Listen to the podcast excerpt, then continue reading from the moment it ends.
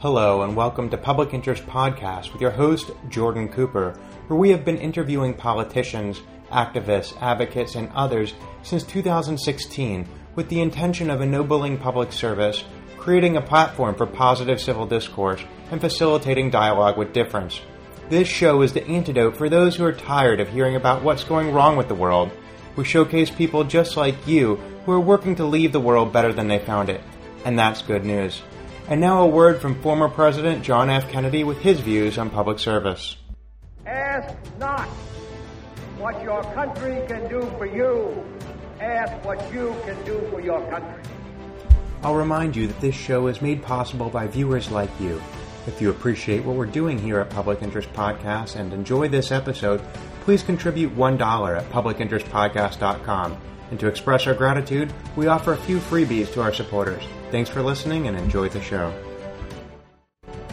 Today's show is brought to you by BarkBox. BarkBox basically delivers 4 to 6 treats for dogs every single month around a surprise theme. So some of the themes I thought were kind of fun were Jurassic Bark, where everything is kind of dinosaur themed, or New York City, Throwback Thursday, Sniffin' Safari. So a lot of fun every month to just get a few treats in the mail for your dog. I know that I grew up with a dog. We have a golden retriever right now, and as much as he loves his sticks and tennis balls, when he gets a new toy, he loves tearing it up for the 30 seconds that it lasts. Pretty destructive dog. So anyway, if you go to getbarkbox.com/public interest, you get a 1 free extra month of BarkBox. So if you use that special URL referencing Public Interest Podcast, just go to getbarkbox.com/public interest, and when you sign up, you'll get a free extra month of BarkBox. Enjoy. We're here today with Al Feldstein, a political collector of cause, protest, and campaign buttons, banners, and photos, who describes himself as the Where's Waldo of the demonstration world. Al, thank you so much for joining us today. How are you doing? I'm doing very well, thank you. Excellent. So the first question I'd like to pose to you is, what are you currently doing, or what have you ever done to advance the public interest, and why? Well, in terms of advancing the public interest, whenever I go to an event, whether it be for instance, a pro-gun, mm-hmm. or a gun control, pro-life, pro-choice, I always collect as many photographs as I can of the event, literature, material, buttons, and get duplicates. And I share these, for instance, with Frostburg State University, their Public Policy Institute, right. and make sure they have copies. They disseminate that out to the students, whether it be in the women's studies programs, mm-hmm. political science, history. I work with the local high schools. Matter of fact, just yesterday I was with the historical research methods class, mm-hmm. at Fort Hill High School in Cumberland, Maryland. You know, I share this information with social studies teachers, history teachers, various groups on the local level, like the Women's Action Coalition of Greater Allegany County. Mm-hmm. I also make sure the newspaper knows I have these photographs, buttons, things like this, whenever they want to do a graphic to complement a story.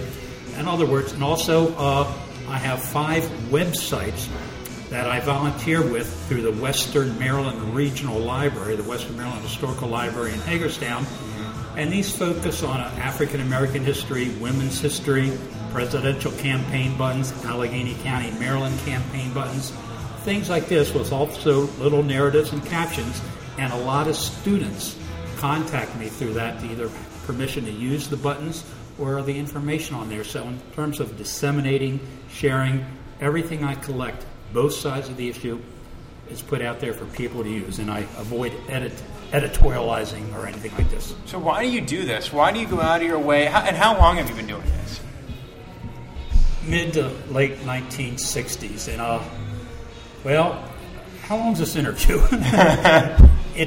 Back in about 1966 or 1967, I was sitting in a last period POD class, Problems of Democracy. Mm-hmm. And my best friend from kindergarten was sitting next to me, and he was called out of the room. And, you know, didn't see him. What do you say, my best friend from kindergarten or in kindergarten? From kindergarten. Okay. Yeah, we were in 11th or 12th grade, grade, I believe. But he was called out of the room, and didn't see him for a week later, but we found out that his older brother, and this kid's from the neighborhood, he was an older brother, but we all know each other, he was killed in Vietnam. just graduated from Johns Hopkins, smart guy, football, you know, and that unsettled me to an extent. You know, why, you know, and I began to question things. And the following year, I went to University of Maryland, and back then, I think the only people who were talking about the war against it was SDS, Students for a Democratic Society. Is so, that what, did eventually they begin partnering with John Kerry with the veterans against the Vietnam War or something? I know John Kerry back in the early 70s spoke before Congress, but I don't know of any official relationship or anything like that. All right, so you knew the SDS. Yeah, and I went to a couple of their meetings, and, well, this is, you can't see it here, but... So for our listeners who can't see, Al is showing me a photograph. Describe the photograph to me, Al. This is from the fall of 1967. Black and white. I see a few people, some posters. Yeah, and we're handing out brochures in front of the old Coalfield House to protest Dow. Are you in there? That's me, with the thin guy with the hair. He has a plaid jacket on. Yeah. Some people have longer hair. It's kind of like Beatles haircuts, and he's handing out pins. Yeah, but I want to emphasize, I was never a hippie. Okay. No, we were handing out flyers talking about Dow Chemical Company's use of chemicals to defoliate, and also the Agent Orange stuff. And you know, so I did a couple things, but I was a small town boy. So this Vietnam War stuff was starting to hit home. Yes. And that's originally what got you interested in politics. Politics, public policy, the First Amendment, bottom line of all that. But I went to a couple... Well, without the First Amendment, you wouldn't be able to engage in these activities. Well, this ties into what I'm about to tell you.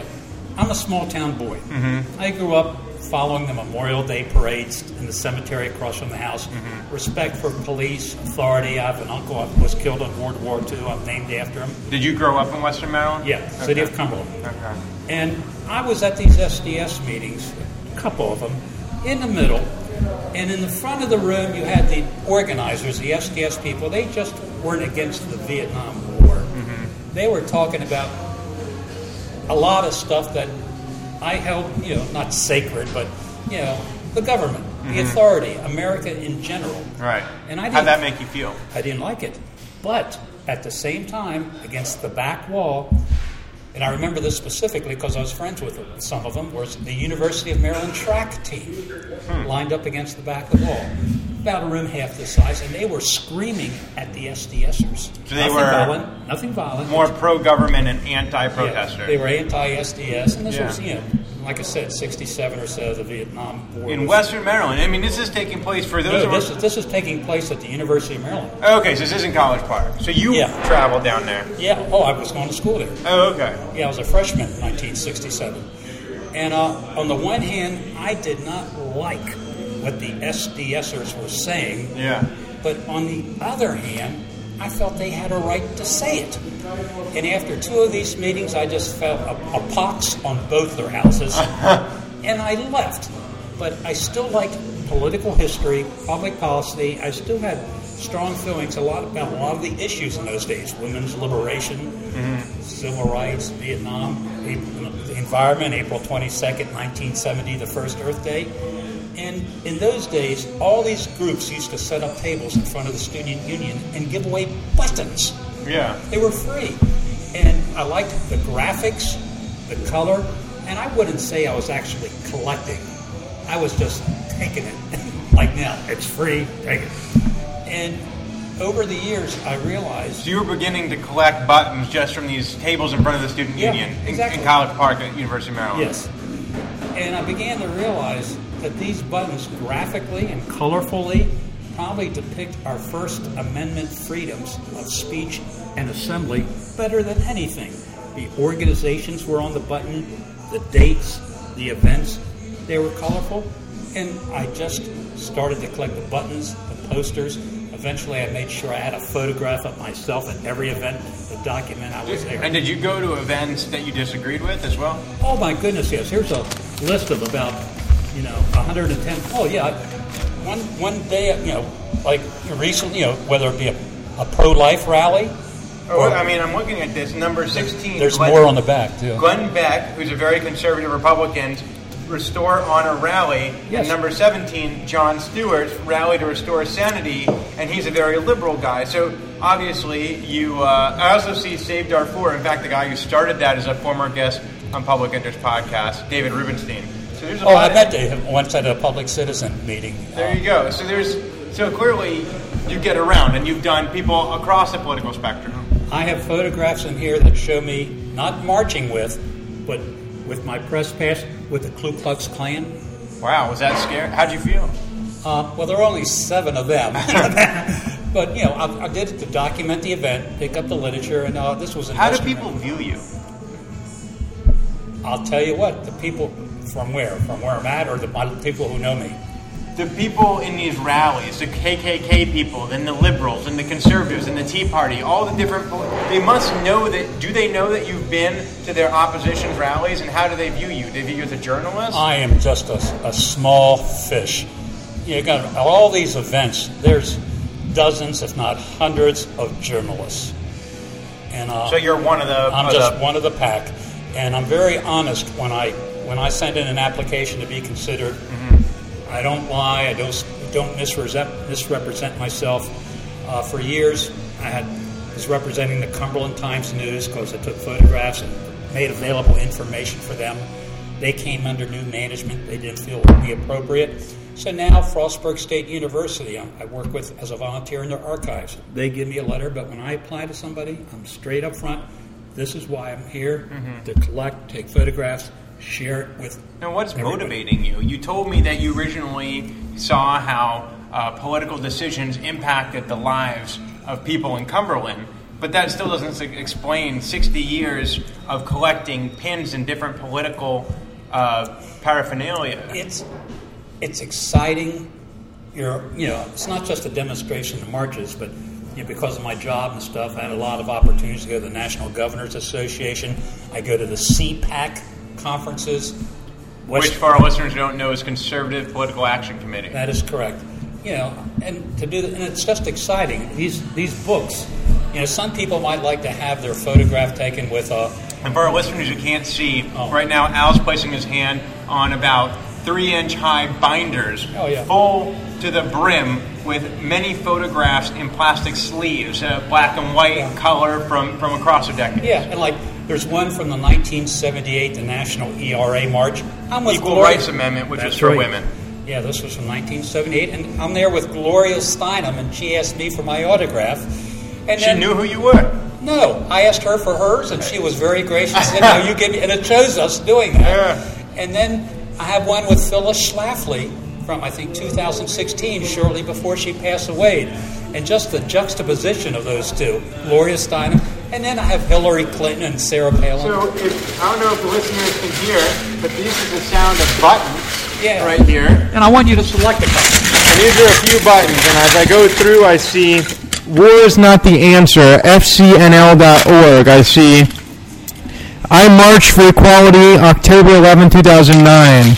I see, God Bless Free Enterprise. From the Libertarian Party. Peace Now, National Organization for Women. From 1971, that particular button. Why Not Coal, UMWA. United Mine Workers. You have a whole bunch of buttons here. What do they mean to you? What story are they telling? What's the narrative here? Well, first of all, to me, they're duplicates. They're the ones that you want to pick a few. That was from the Earth Day. I'm now holding a wooden token. I picked this up at the Earth Day from 2015, and that was kind of, I'll tell you just a little thing. I went to the first Earth Day, April 22nd, 1970, down in College, in the National Mall. Wonderful. I've gone to a few of the recent ones, and they're like all corporate now, so I don't, anyway. What do they mean to me? It sounds like it's a conglomerate of different stories and memories and individual personalities that you've associated with each event, and each pin is kind of like a memory token. You hit the nail on the head. If you were to look through these pictures, two stories. Mm-hmm. My wife is sitting over there laughing at me. Our first date. Yeah. Now, I live 160 miles away from Washington. Our first date... I decided to take her down to the Smithsonian. Now, back in the 70s, I cooperated with it. It was called the Museum of History and Technology, and I gave them a bunch of buttons, and I have letters here to document all that. In fact, you even have a poster. Yes. Over there. And what does the poster show? Oh, the poster, it's sold out now. I'm not trying to hawk anything. The poster sold at the Smithsonian from 2005 up to about 2013. It's a button poster of cause buttons, both sides. But our first date, we went down to the Museum of History and Museum of American History. I wanted to show her some buttons that you might have had on that I donated. All right.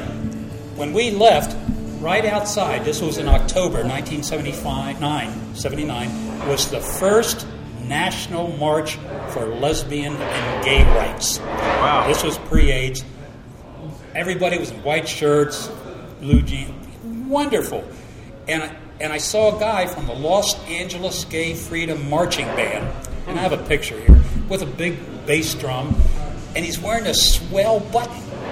And I said, "Can I have that button?" And he said, "Well, I guess it's marimba or whatever those shakers are that you shake." He said, "Our marimba player hasn't shown up yet." Maracas? Maracas, yes. Yeah. "Our maraca player hasn't shown up yet. If you can march with us to the Washington Monument, I'll give you mine."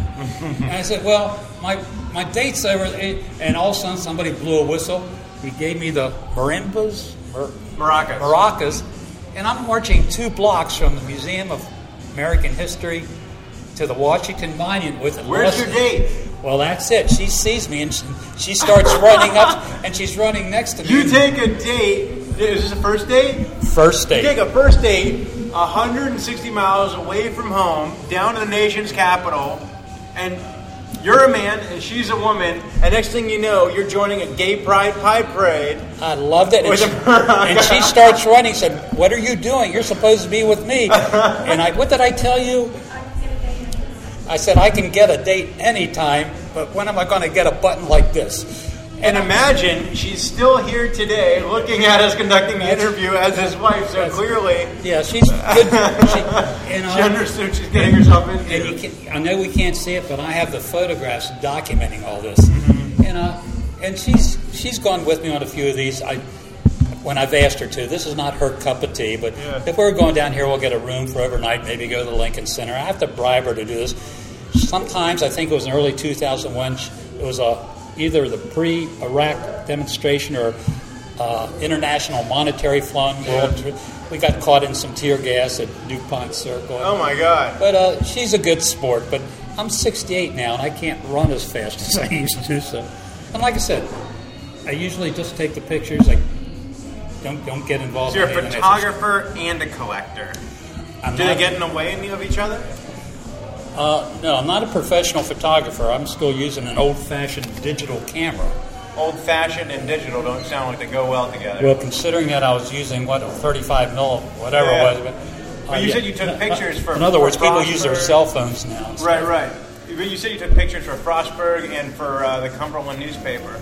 Well, the Cumberland newspaper, not so much them anymore, but for Frostburg and also for a lot of the organizations, local groups, and schools. Mm-hmm. I always post a lot of these things up, and students use them. So why do you use the phrase, the Where's Waldo of the demonstration world? Well, it comes from the fact... First of all, for our listeners who don't know, what is Where's Waldo? I think it's an old cartoon that there was some tall, skinny guy, and you always used to have to find him in a big mass of people. It was a book for kids, and there's a lot of illustrations. It's very busy, and he has a red and white striped sweater and cap on his head, and you're supposed to find him in 1,000 little pictures on the page. Exactly. Cartoon on the page, and then find his dog and cane and whatever. All right. Well, the reason I sort of, I don't formally refer to myself as that. Yeah. When you asked me to do it. So why is it? Well, when I started telling people where I was going, mm-hmm. they didn't believe me. Yeah. Like the Ku Klux Klan or whatever, and not that there was only one event there, but whatever, and I started making sure I had a photograph of myself at the event with signs and stuff to document. To prove you were there. Whether it be Darfur or you name it, just to prove I was there. Now people say, "Oh, you photoshopped that." There wasn't a Photoshop in the 70s. Look, I don't even know what Photoshop is. I am 68, I'm archaic. How are you known in the field? Do you have a nickname? No. Do people come to you and say, "Hey, Al"? Do they know you on a first-name basis? Are you've gotten around enough that people recognize you at these marches and stuff? Some of the people who do the registration, you know, they'll recognize me when I send in applications, stuff like this. But in terms of the players themselves, no, like I said, I am just, you know, there's thousands of people at these things, hundreds of media, real, you know what I'm saying. And I'm just a slob. I carry an ID and that's about it. So Al, you have a real unique insight, right? You have a longitudinal memory of American politics, the 60s, 70s, 80s, 90s, 2000s, and teens. That's a significant amount of time, and you've been to demonstrations over all these decades. You've been able to see transformations. You've been able to see the issues. We don't talk about the ERA anymore, but yet... Well, apparently there's a movement, but it's dead. And I also have agents. I call them agents. I have friends and family in New York, L.A., Detroit, Los Angeles, Austin. But when you said about the longitudinal perspective, you know, there's old saying in Ecclesiastes, there's nothing new under the sun. And I've been watching C-SPAN since 79 when they started, and sometimes I just want to go outside and poke a pencil in my eye. But recently, I think it was the Journey for Justice. Oh, yeah, it was Al Sharpton's Justice for All March. Yeah. That was held a couple years ago in the National Mall. By the way, this list are all events that I have buttons from that have occurred on the National Mall. I think at one point... This is a comprehensive list for you? Yeah. 1978... all the way through 2017. Yeah. But Al Sharpton had his Justice for All rally in March a couple years ago. The date's on there. Yeah. And I was there taking photographs, and I was there with everything. And everybody was crowded around Al Sharpton. And I'm not going to make any editorial opinions on Al Sharpton. But there was this big, huge mob around him. And once again, I have photographs that document this.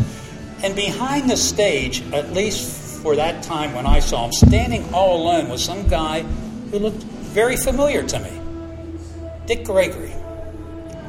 And I'm thinking to myself, my God, all these people crowding Al Sharpton. For our listeners who don't know, who's Dick Gregory? Oh, Dick Gregory, and he just passed away, you know, like maybe a year ago. He was a civil rights activist, comedian, late 60s, 70s, all the way up to now, just not in terms of civil rights, but human rights, women's rights. He is a gentleman who sacrificed his health and fortune for a cause, the hunger strikes, things like this. He is an icon. I call him the real deal.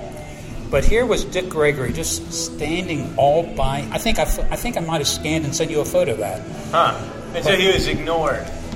At that period of time, for those 10 or 15 minutes or so when I was staring at him. No one recognized him. Not them. But you knew him. Did you go up to him? Oh, I have pictures of me with him, and I actually talked with him for about 5 to 10 minutes, very gracious, very sincere. And I remember I had met him once years before at some event, either Columbia University, where I used to spend my summers visiting my brothers, or the University of Maryland. But for those 10 minutes or so, and the picture's documented. He was by himself. Now, maybe later he was introduced to speak when they had the big speaking thing up at the Capitol steps. He might have been mobbed by millions and millions of people later. But for that period of time, I thought, here is, you know, a hero. I mean, you may not agree with everything he said or did, but this guy walked the talk. Mm-hmm. And when you say the longitudinal, you think back 40 or 50 years, you think, you know, that's the type of stuff that sticks in my mind. And I hear people talking and saying things today, and, you know, anyway. Are the types of people who join these protests the same types of people who joined them in the 70s? There have always been, I call them fringe or collateral groups. If you had a protest or a march or rally for one thing, there would always be these other groups that sort of joined in. Of course, now it's a lot different. You have like talk radio, cable TV, Instagram, Twitter, Facebook, websites, chain listservs. It brings a lot of people together real quick. But I've noticed, and I think the word's conflation, would that be right? I see a lot of different issues now. Well, I was at a national convention for women in Detroit last week. And you saw everything from immigration, gun control, Palestinian rights, abortion, There were about 8 or 9 different organizations, groups there, joining in on this thing. And you see it at the demonstrations, whether it be the right or the left. You'll have all these other groups joining in on something, and you may not agree with them. You may be there for one purpose. And the bone that I have to pick is, these are the groups. I went to several of the Occupy demonstrations. I went to several of the Tea Party rallies. When you talk to the rank and file, most of these people have concerns over the same type of issues, mistrust of big government and big business. But once you see, quote, the media get involved, they sort of pick out the extremes. Right. And they're the ones that sensationalize it, publicize it, and keep it going. And that's the impression the American public gets of a lot of these groups. And it's sometimes not really, there's a more moderate stream in American rallies.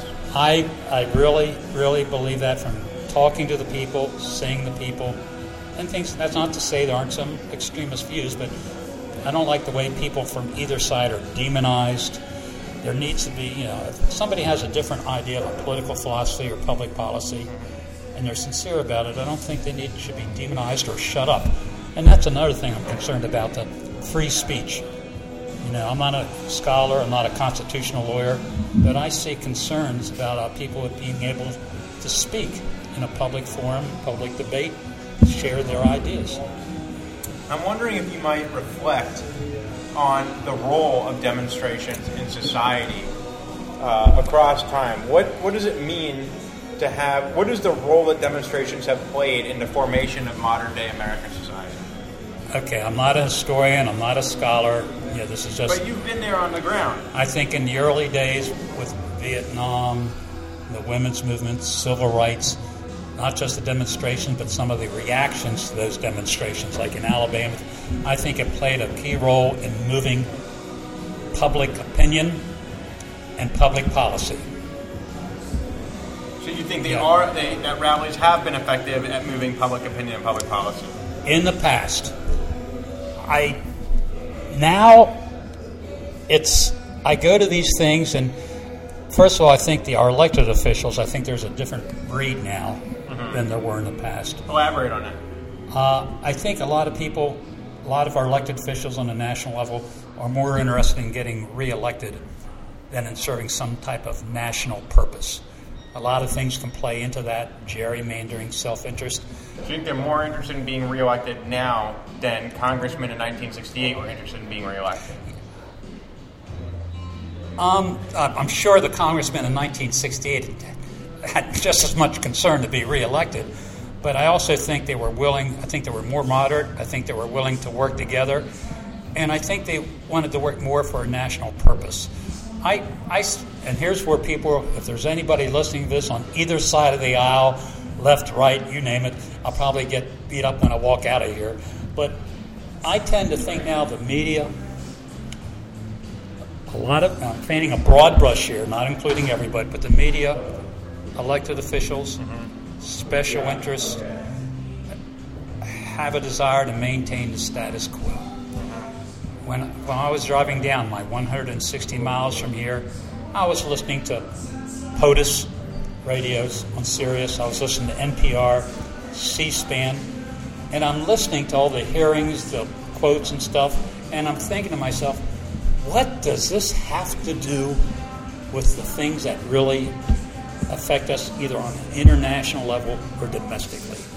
These so a lot people of distraction issues. Yes. They're fighting each other about this junk. It's like, look, I go back to 1967, a pox on both their houses. I used to be skeptical, now I'm cynical, but I'll still collect the stuff. And I also still have my personal opinions on a lot of these things, but I just don't publicize them. Do you vote? Do I vote? Sure. Absolutely. And I split the ticket. Yeah. So as we, I'd like to see something there, and I think somebody said it was unconstitutional. Every voting cycle you hear all the, I'll call them pundits, talk about, well, if you don't vote, you don't have a right to do this and that. Well, maybe they should put a line there that says none of the above. So We are approaching the end of this podcast, and I'd like to ask you a final two-part question. Al, suppose you're speaking to people who have been going to these rallies, or have once been to a rally, or once desired to go to a rally, or thinking about going to a rally in the future. Would you talk to those people right now and tell them why it is that it's so important to get involved, what your collection of pins and political paraphernalia means, and what you hope your legacy will be? I think it's important to get involved. We're talking about the rallies and demonstrations. Number one, if you feel strongly about something, even though I say it may not as much influence as I once had, I think it's important to physically get out there and lend your support in a way that is in a constitutional way as pertains to the First Amendment and assembly. Be one to put your body on the line, not in danger, but go out there and do that. Second reason is you're seeing American history be made. You know, it's American history.